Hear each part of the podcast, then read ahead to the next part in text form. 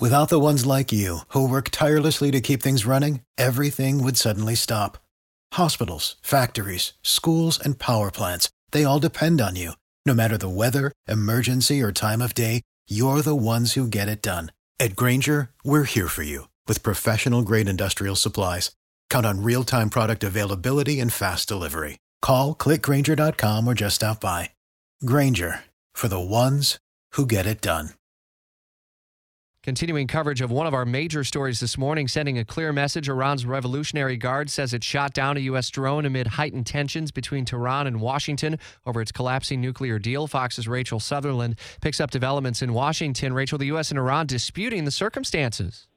That's right. Iran says that this was in their territorial airspace, whereas the Trump administration says they were in international airspace. But either way, this drone was shot down and uh, the the tensions are rising. We know the president has been briefed on this. We don't know right now what kind of response that Washington will have.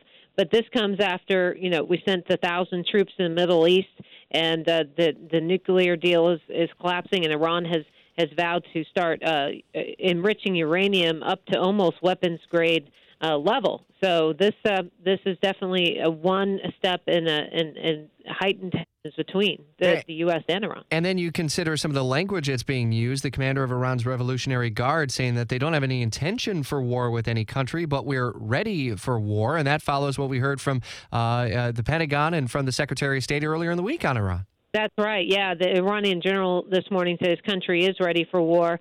Uh, the president last night, before right before the attack, was with uh, on with Fox's Sean Hannity saying that everything's under control with Iran. No real response yet from the White House this morning, but we're expecting that. And once we do get that, we'll certainly bring it to you here on Jacksonville's Morning News. Instant updates on the still unfolding story in the News 104.5 WOKV app.